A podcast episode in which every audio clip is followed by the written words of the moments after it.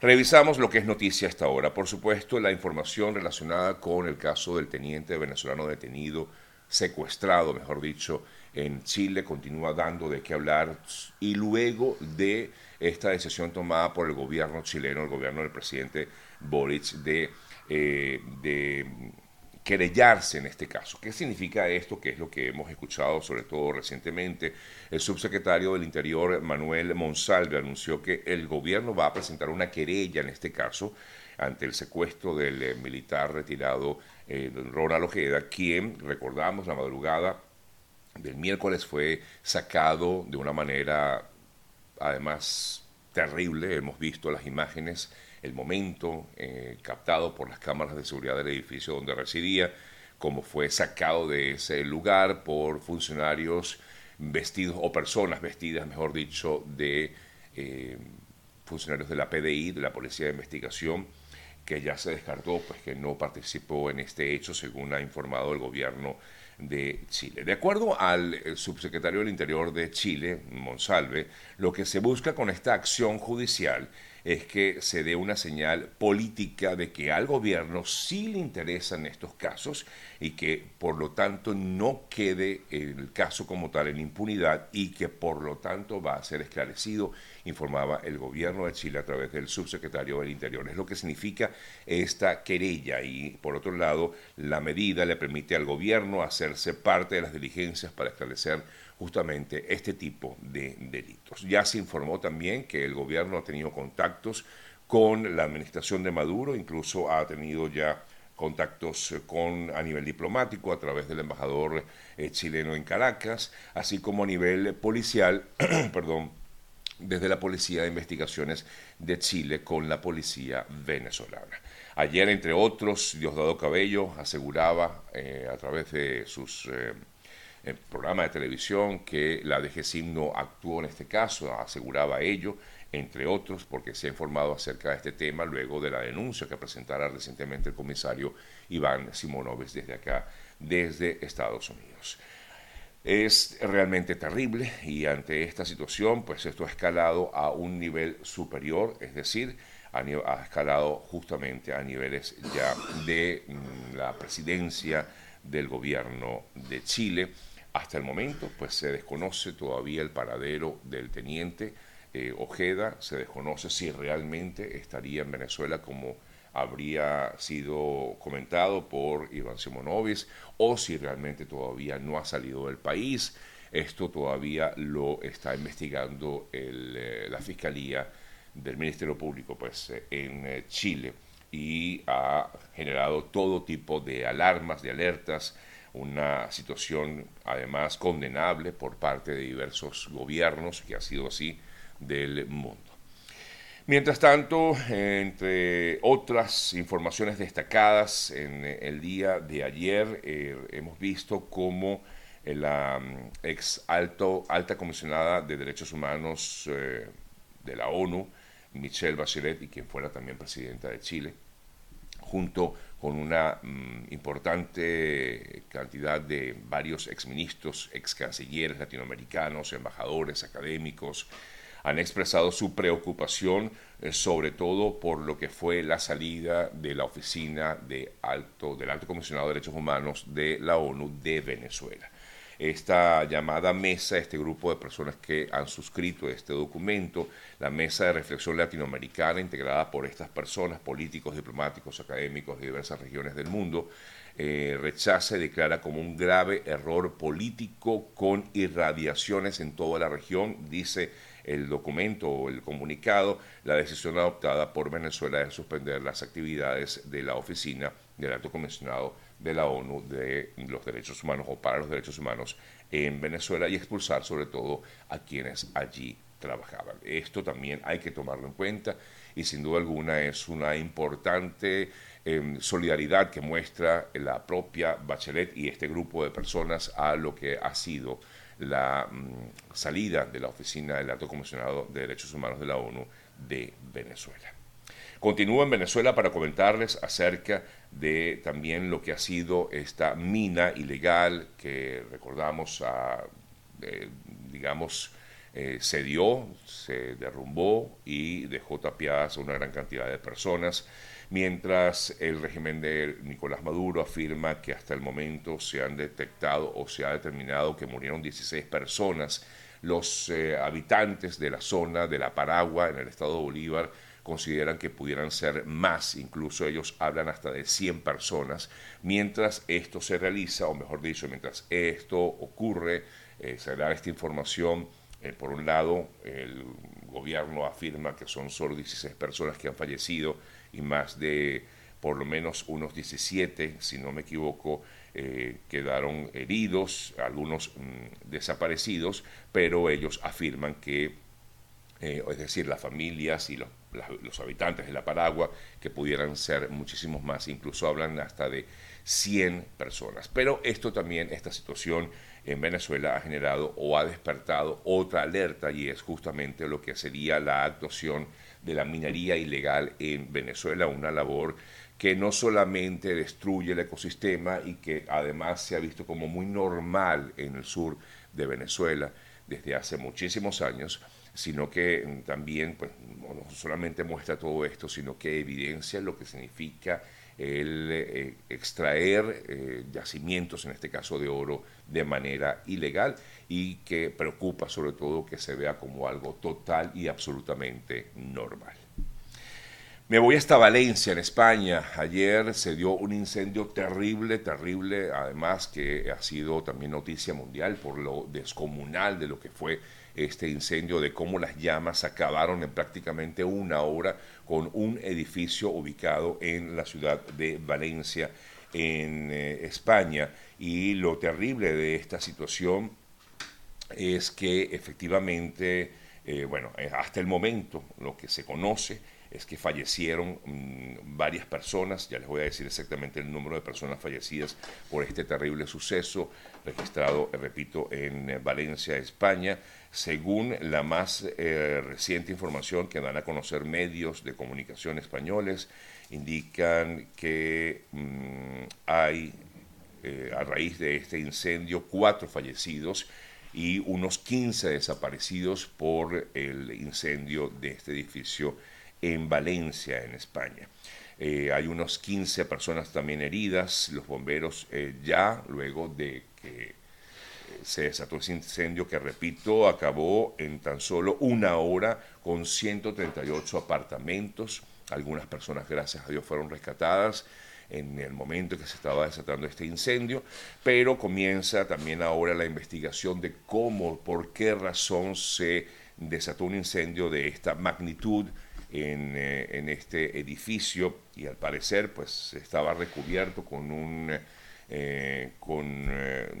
de alguna manera, con un, según lo que informan, déjenme buscar exactamente, el poli, poliuretano, poliuretano, es la fachada como estaba recubierta este edificio y es lo que hizo que se convirtiera el edificio como tal en una chimenea, según han indicado algunos investigadores al respecto. Eh, peritos eh, que han ya hablado acerca de esta situación. Un, edificio que fue construido a comienzos de la década del 2000 y que en tan solo pues, segundos, como vimos, se